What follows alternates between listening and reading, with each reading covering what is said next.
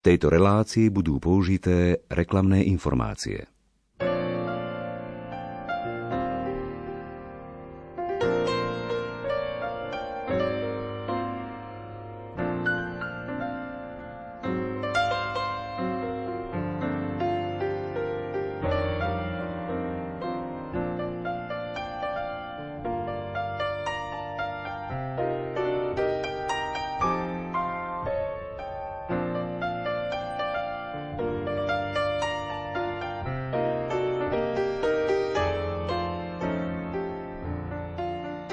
Ďalším skvostom svetovej literatúry, ktorý uzrel svetlo sveta koncom minulého roka, je Cervantesov román Dômyselný rytier Don Quixote de la Mancha, ktorý patrí k najčítanejším a najprekladanejším dielam španielskej literatúry.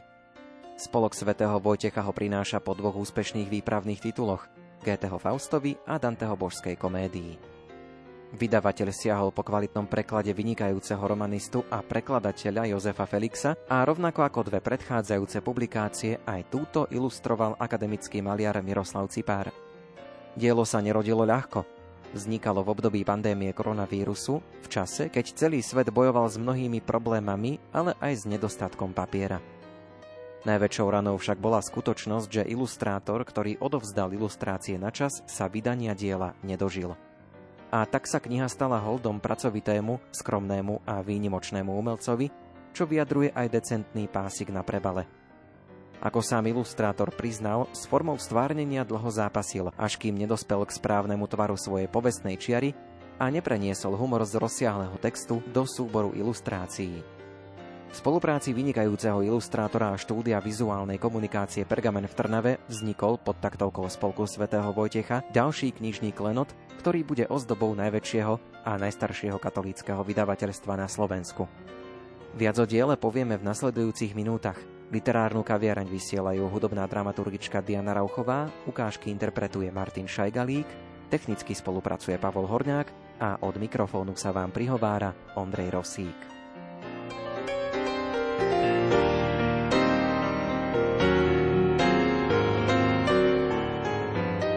Možno ste postrehli, že názov diela čítam ako Don Quixote. Výslovnosť Kichot sme prevzali z francúzštiny a tiež nie celkom správne, lebo po francúzsky by sme vyslovili Kišot. Na správnu výslovnosť Kichote ma upozornila Paulína Šišmišová, hispanistka, ktorá prednášala hispánsku literatúru na Filozofickej fakulte Univerzity Komenského v Bratislave. Priblížme si, ako vyzeralo Španielsko na prelome 16. a 17.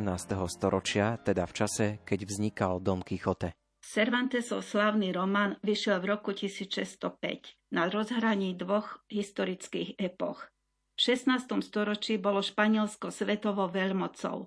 Bolo na čele protireformácie, kolonizovalo a evangelizovalo novoobjavené zámorské územia a v Európe sa usilovalo zastaviť turecké nebezpečenstvo. Španielská armáda bola považovaná za neporaziteľnú. Koncom 16. storočia však vyčerpané Španielsko začalo hospodársky i politicky upadať. Kríza vyvrcholila potupnou porážkou neporaziteľnej armády, keď sa pokúsila o inváziu do Anglicka. V roku 1604 bol podpísaný londýnsky mier a o rok neskôr, teda v tom istom roku, keď vyšiel Cervantesov román, prišla do Valladolidu, vtedy hlavného mesta Španielska, 600-členná anglická delegácia, aby mier slávnostne ratifikovali. Existujú špekulácie, že členom tejto delegácie mohol byť aj dramatik William Shakespeare. Vo Valladolide v tom čase žil aj Cervantes a tak sa títo dvaja velikáni mohli stretnúť. Pravda, dôkazy o tom neexistujú. Kríza v Španielsku sa prehlbila začiatkom 17. storočia. Krajina trpela akútnym nedostatkom pracovnej sily, ktorý bol spôsobený masovým odchodom Španielov do Nového sveta a trpela aj vyhnaním Moriskov, teda pokrstených Maurov v roku 1609. Na druhej strane 16. a 17. storočie bolo zlatým vekom španielskej kultúry. Cervantesovými súčasníkmi boli sveta Teresa Závily, Svetý Jan z Kríža, Mateo de Alemán, autor významného pikareskného románu, dramatik Lope de Vega, básnici Luis de Gongora či Francisco de Quevedo a mnohí ďalší. Veľkí španielskí barokoví maliari, medzi nimi aj Velázquez, nám zanechali portréty významných vtedajších osobností. Cervantesov portrét však medzi nimi chýba. Portréty, o ktorých sa predpokladalo, že zobrazujú Cervantesa, sú buď pod vrhmi, alebo vznikli viac ako 100 rokov po smrti spisovateľa na základe jeho vlastného slovného opisu, ktorý nám ponúkol v predslove k príkladným novelám. Čo vieme, prípadne aj nevieme o Cervantesovom živote? V Cervantesovom živote je doteraz ešte veľa bielých miest. Nezachovala sa jeho korešpondencia a keďže prvý Cervantesov životopis vznikol až v roku 1737, teda viac ako 100 rokov po smrti spisovateľa, veľa materiálov sa stratilo. Na podiv, prvá Cervantesova biografia uzrela svetlo sveta v Anglicku, bola súčasťou luxusného londýnskeho vydania románu v španielčine, ktoré malo byť darom pre kráľovnú Katarínu, manželku Juraja II. Tá však predčasne zomrela. Biele miesta sa týkajú najmä Cervantesovho citového a rodinného života. V roku, keď si bral Katarínu de Salazar, sa mu mala narodiť nemanželská dcéra Izabel. Dodnes nie je jednoznačne vysvetlené ani jeho druhé priezvisko Saavedra, lebo podľa matky by sa mal volať de Cervantes Cortinas. Cervantesovo spoločenské postavenie bolo poznačené dobou, v ktorej žil. Predpokladá sa, že jeho rodina patrila ku konvertitom, teda k pokrsteným židom, ktorými vtedajšia španielská spoločnosť pohrdala. Okolnosti nedovolili, aby získal univerzitné vzdelanie a ako 20-ročný ušiel do Talianska. Dôvody tohto úteku doteraz nie sú jednoznačne objasnené. Údajne mu hrozilo, že pre účasť v súboji mu mali odťať pravú ruku. V Taliansku istý čas slúžil u mladého kardinála Aquavivu. Naučil sa po taliansky a hltavo čítal talianských autorov, ale časom sa dal naverbovať do španielského vojska. Vyznamenal sa v slávnej bitke proti Turkom pri Lepante. Neskôr, keď sa pokúšal o návrat do vlasti, galéru, na ktorej sa plavil, prepadli korzári a Cervantes strávil 5 rokov v alžírskom zajatí. Napriek opakovaným pokusom o útek, ktoré väznitelia obyčajne kruto trestali, Cervantes vyviazol vždy so zdravou kožou, čo poskytlo zámienky k rozličným, často i špekulatívnym objasneniam. Ani keď sa ako 30-ročný vrátil do vlasti, nemal to ľahké. Pretlkal sa životom ako výberca daní či proviantu pre neporaziteľnú armádu. Vďaka tomu však veľa cestoval. Spoznal takmer celé Španielsko a život najrozličnejších spoločenských vrstiev. Žil aj v Sevile, najľudnatnejšom meste vtedajšieho Španielska, odkiaľ každoročne plávali lode do zámoria. Koncentrovalo sa tu bohatstvo i umenie, ale aj chudoba a delikvencia. Cervantes bol v Sevile väznený pre nezrovnalosti v účtoch. Je možné, že vo väzení začal písať svoj nesmrteľný román. V predslove ho predstavuje ako príbeh o vrtošivom synovi zrodenom v žalári. Román Don Quixote de la Mancha vyšiel v dvoch častiach v roku 1605 a v roku 1615. Napriek jeho veľkému úspechu Cervantes zomrel zabudnutý a chorý v roku 1616.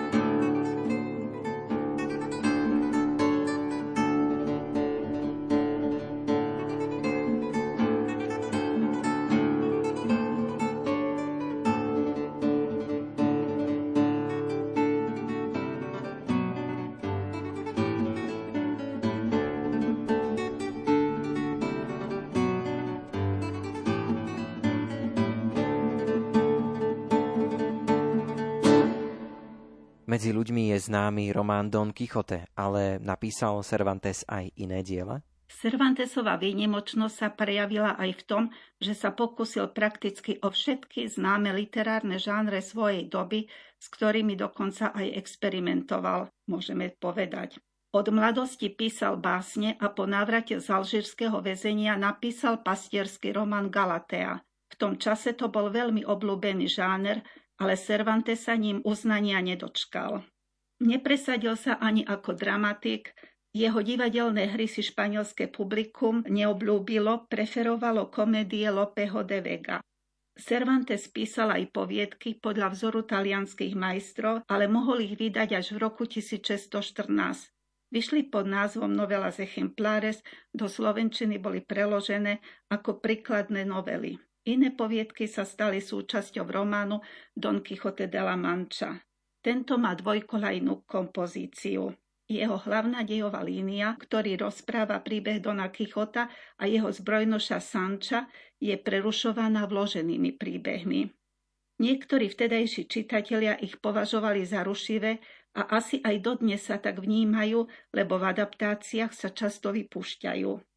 V posledných rokoch života sa Cervantes sústredil na písanie pokračovania Dona Kichota a najmä na písanie dobrodružného románu Strasti Persila a Sechismundy, ktorý považoval za svoje vrcholné dielo. Román vyšiel až posmrtne v roku 1617. Dve centrálne témy románu sú láska a sloboda. Čo sa týka tém románu, nájdeme v ňom prakticky všetko, ako je to v samotnom živote. Zdôraznila by som, že Cervantesov román nerozpráva len príbehy postav, ale je aj príbehom samotného románu, ktorý čítame. V 9. kapitole do deja vstúpi Cervantes v prvej osobe a na trhu v Tolede nájde pokračovanie rozprávania o Donovi Kichotovi, ktoré musel v predchádzajúcej kapitole náhle prerušiť, lebo v archívoch Lamanče, z ktorých čerpal, nenašilo pokračovanie ďalšie záznamy. Autorom nájdeného rukopisu je arabský historik Side Hamete Benencheli. Cervantes dal Benencheliho text preložiť do španielčiny. Počnúť s 9. kapitolou teda čítame preklad z arabčiny, samozrejme, že fiktívny. Cervantesovi to však umožňuje robiť duchaplné pripomienky k omylom prekladateľa či k nedôveryhodnosti arabského historika, autora originálu. Príbeh samotnej knihy nanovo ožíva aj v pokračovaní z roku 1615. Postavy, ktoré stretávajú našich hrdinov, čítali román, ktorý bol o nich napísaný a dokonca aj my, reálni čitatelia, ktorí sme čítali prvú časť, sa stávame fiktívnymi. Metaliterárne aspekty pokladám v Cervantesovom románe za najcenejšie. Bohužiaľ, adaptácie a skrátené úpravy, rozšírené aj na Slovensku, tieto aspekty zanedbávajú alebo priamo ignorujú.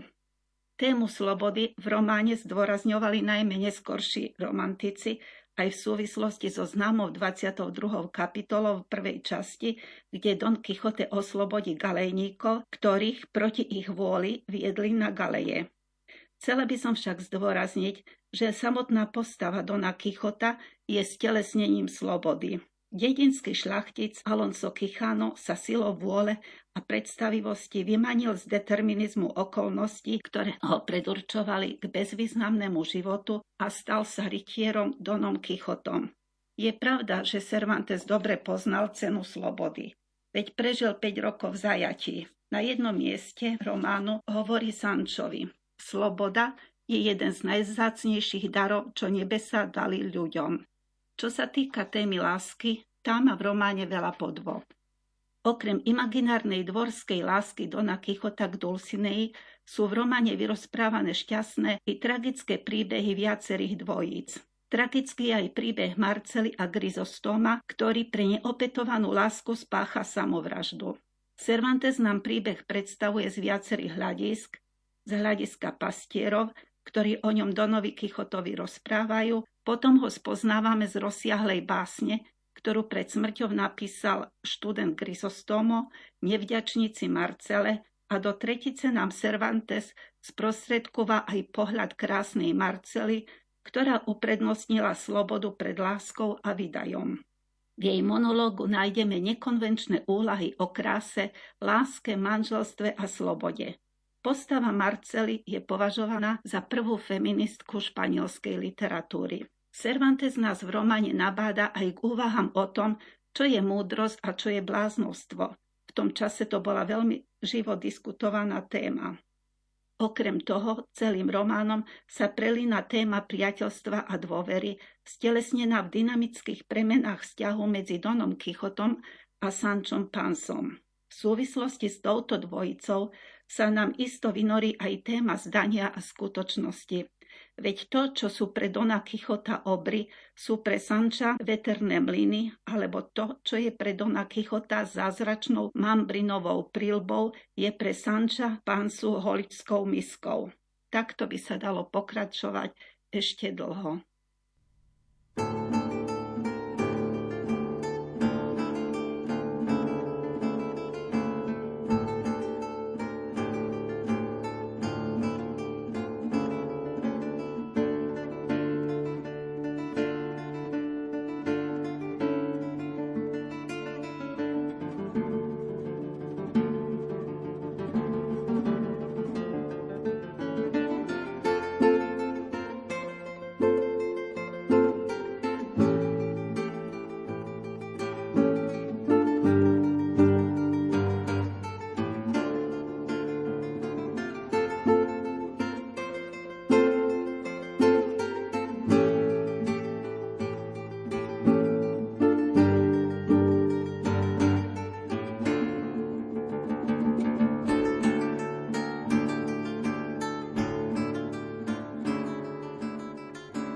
Zočili v diaľke na poli zo 30-40 veterných mlynov a len čo ich Don Kichote uzrel, riekol zbrojnošovi. Šťastie vedie naše veci lepšie, než sme si vôbec mohli želať. Či vidíš, priateľ Sancho Panza, tam hľa ten húf pri najmenej 30 ozrutných obrov, s ktorými sa pustím do boja a všetkých pripravím o život. Ich korisť stane sa základom nášho bohatstva. Lebo to bude boj spravodlivý a skutok veľmi bohumilý, keď vykinožím z povrchu zeme také zlé bílie. Aký obry? spýtal sa Sancho pánca. Tamtí, ktorých vidíš, odvetil jeho pán, s tými dlhými rukami, ktoré mávajú niektorí temer na dve míle. Počujte, vaša milosť, odvetil Sancho. Veď to, čo tam vidno, nie sú obry, ale veterné mlyny. A čo sa vám pri nich zdá rukami, to sú krídla, ktoré poháňa vietor a oni pohybujú žarnovmi. Zrejme, povedal Don Kichote, sa nevyznáš ani zamak v dobrodružstvách. Sú to obry. Ak sa bojíš, rušaj odtiaľto a modli sa, pokým sa ja pustím s nimi do krutého a nerovného boja. Riekol to a podpichol ostrohami svojho konia Rosinanta, nedbajúc na volanie zbrojnoša Sanča, ktorý ho upozorňoval, že celkom určite útočí na veterné mlyny a nie na obrov. No on bol taký presvedčený, že sú to obry, že ani nepočul volanie zbrojnoša Sanča a nespozoroval to, ani keď sa k ním dostatočne priblížil. Len mocne kričal Neutekajte, zbabelé a podlé tvory! Útočí na vás len jediný rytier. V tom trochu zadulo a veľké krídla veterných mlynov sa začali krútiť. Keď to Don Kichote uvidel, zvolal. I keby ste hýbali väčším počtom rúk, než mal obor Briareo, hneď si to odpikáte. A rieknúc to a odporúčiac sa z celého srdca svojej pani Dulcinej, prosiac ju o pomoc v takejto nebezpečnej chvíli, dobre chránený štítom, s kopiou zapravenou v lôniku, popichol Rosinanta do plného cvalu a zaútočil na prvý najbližší mlyn. No ako práve bodol kopiou do krídla, to sa rozkrútilo vo vetre tak prudko, že mu kopiu rozdrúzgalo na kúsky a zodvihlo do výšky koňa i s jazdcom, ktorý sa v zápetí skotúľal dotlčený na pole. Sancho Panca pribehol cvalom na oslovy, aby pomohol pánovi a keď prišiel, zistil, že Don Kichote nemôže ani údom pohnúť. Tak prudko sfrkol z Rosinanta. Pre pána Jána, horekoval Sancho. Či som vám nehovoril, milosť pán, aby ste dávali pozor, čo robíte, že sú to len veterné mlyny. To mohol nevedieť len ten, čo sám má veterné mlyny v hlave. Moč, priateľ Sancho, odvetil Don Quixote. Bo veci vojenské viac než iné sú vrtkavé. Tým skôr, že myslím, a je to svetá pravda, že ten mudrc Freston, ktorý mi už ukradol izbu aj s knihami, premenil tých obrov na mlyny, aby ma pripravil o slávu z víťazstva nad nimi. Také veľké je jeho nepriateľstvo voči mne. No napokon, jednako málo zmôžu všetky jeho čary proti sile môjho meča. Nuž, poručeno Bohu, vyhlásil Sancho Panza. Pomohol pánovi pozviechať sa a vysadil ho na Rosinanta, ktorý mal lopatky temer dolámané.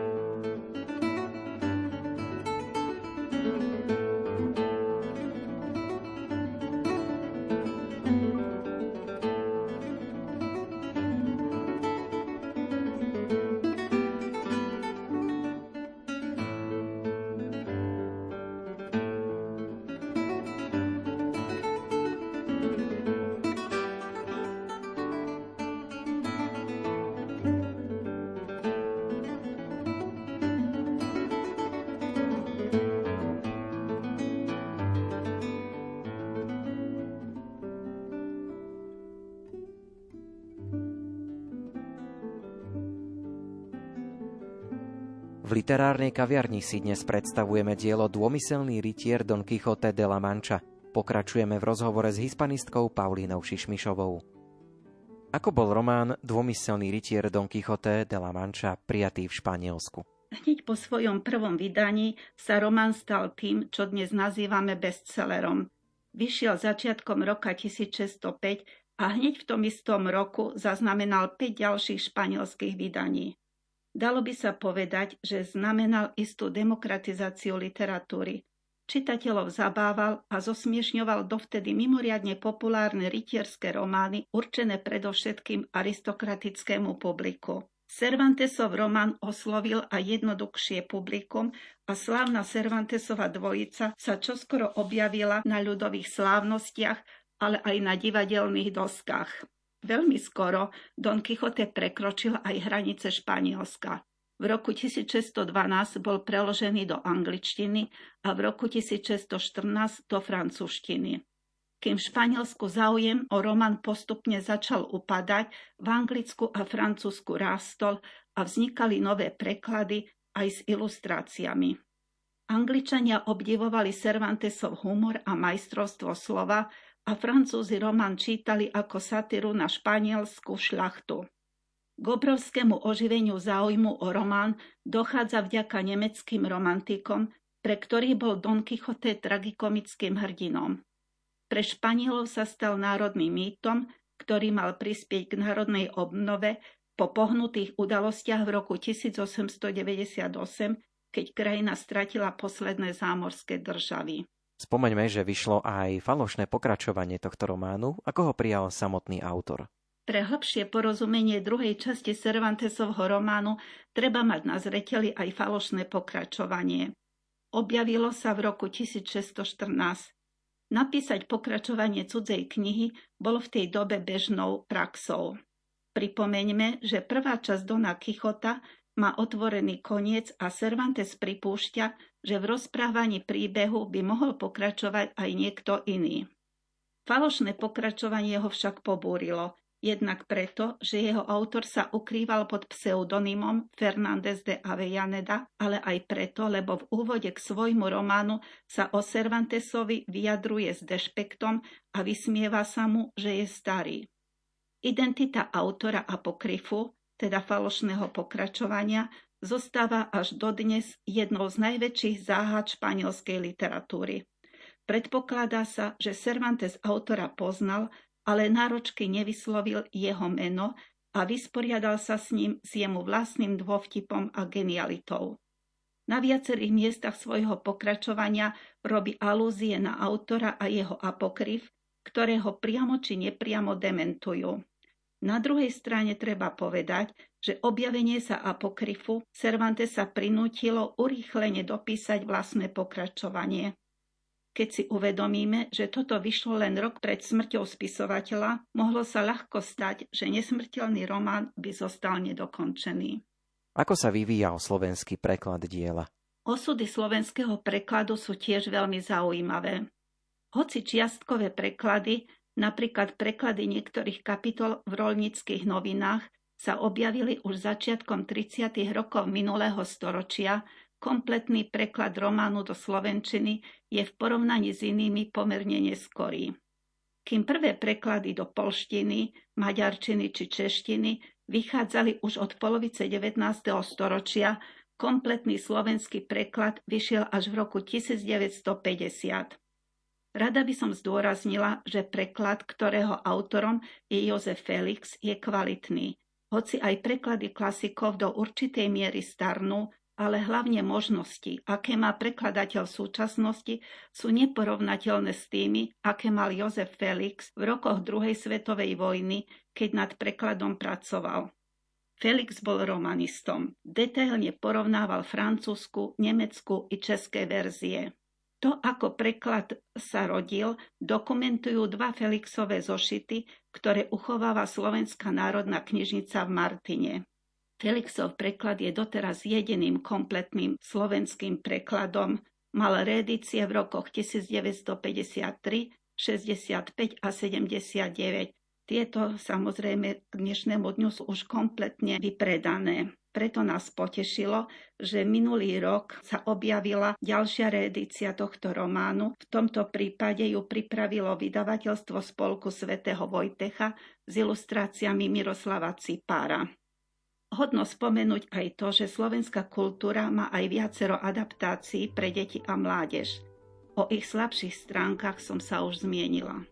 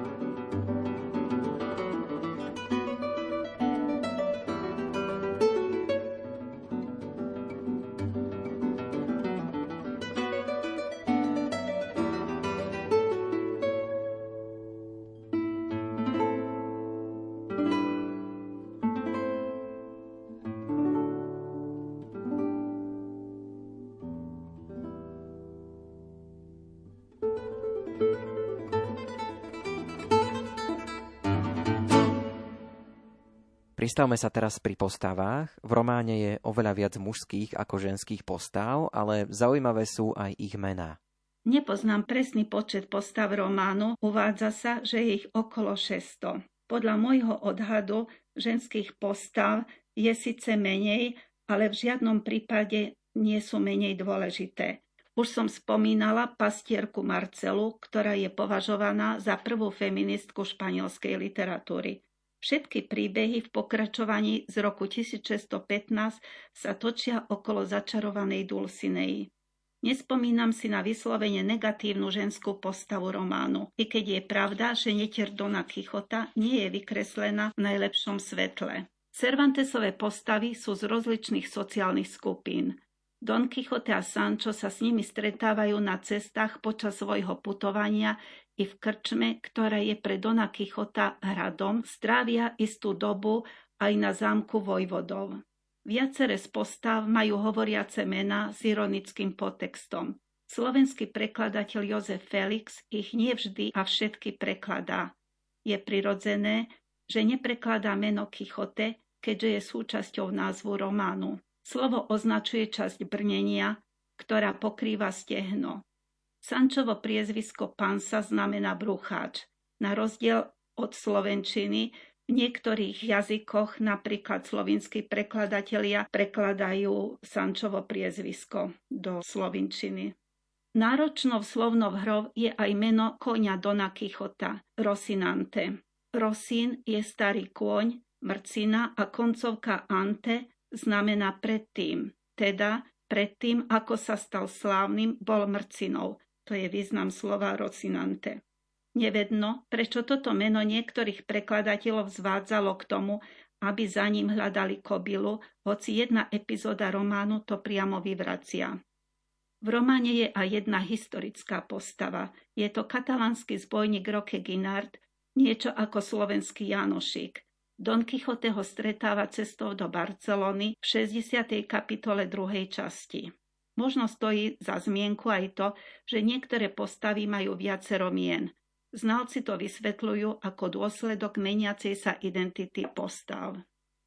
Bol alebo je Don Quixote inšpiráciou pre ďalšie slovenské alebo zahraničné diela? O románe Don Quixote de la Mancha sa hovorí, že po Biblii je najviac vydávanou knihou na svete. Pravdepodobne je aj knihou, ktorá podnietila najviac literárno-vedných reflexií, Zamýšľali sa nad ňou také osobnosti, ako boli Ivan Sergejevič Turgenev, Fyodor Michajlovič Dostojevský, Heinrich Heine, Thomas Mann, Michel Foucault, Miguel de Unamuno, Jorge Luis Borges, Vladimír Nabokov, Milan Kundera a mnohí, mnohí iní. Okrem toho sú Cervantesové postavy častým námetom najrôznejších umeleckých diel. Vo svetovej literatúre nájdeme celý rad prozaických i básnických diel inšpirovaných Cervantesovým románom. Prítomnosti Dona Kichota v európskej literatúre 20. storočia sme venovali štvrté číslo časopisu Revy svetovej literatúry, ktoré vyšlo v roku 2016. V slovenskej literatúre sú Cervantesové stopy intenzívnejšie prítomné najmä od 19. storočia. Pre krátkosť času spomeniem aspoň Bendegúza od Jana Chalúbku. Roman vyšiel po nemecky v Lipsku s podnadpisom Don Quixotiáda podľa najnovšej módy. Chalúbkov román je jednou z prvých paródií na Cervantesov román v uhorskom kontexte. Pozoruhodný je aj postmoderný prepis Cervantesovho románu, je to próza Jána Švidroňa, posledná vízia Dona Kichota z roku 1999. Z dramatickej tvorby by som vyzdvihla hru Martina Porubiaka z Múdrenia Sanča Panzu z roku 1985. O tomto všetkom a o ďalších súvislostiach Cervantesovho románu a jeho osudov hovorí aj naša kniha Cervantesov Don Quixote na Slovensku a vo svete, ktorú vytvoril širší kolektív autorov a vyšla v minulom roku vo vydavateľstve Univerzity Komenského. Najnovšie vydanie diela Dômyselný rytier Don Quixote de la Mancha zo spolku svätého Vojtecha už teraz nájdete v knihkupectvách. Cenné informácie do relácie poskytla Paulína Šišmišová, ktorá prednášala hispánsku literatúru na Filozofickej fakulte Univerzity Komenského v Bratislave. Ukážky čítal Martin Šajgalík, hudbu do relácie vybrala Diana Rauchová, technicky spolupracoval Pavol Horňák a za pozornosť vám ďakuje Ondrej Rosík. Do počutia. Thank you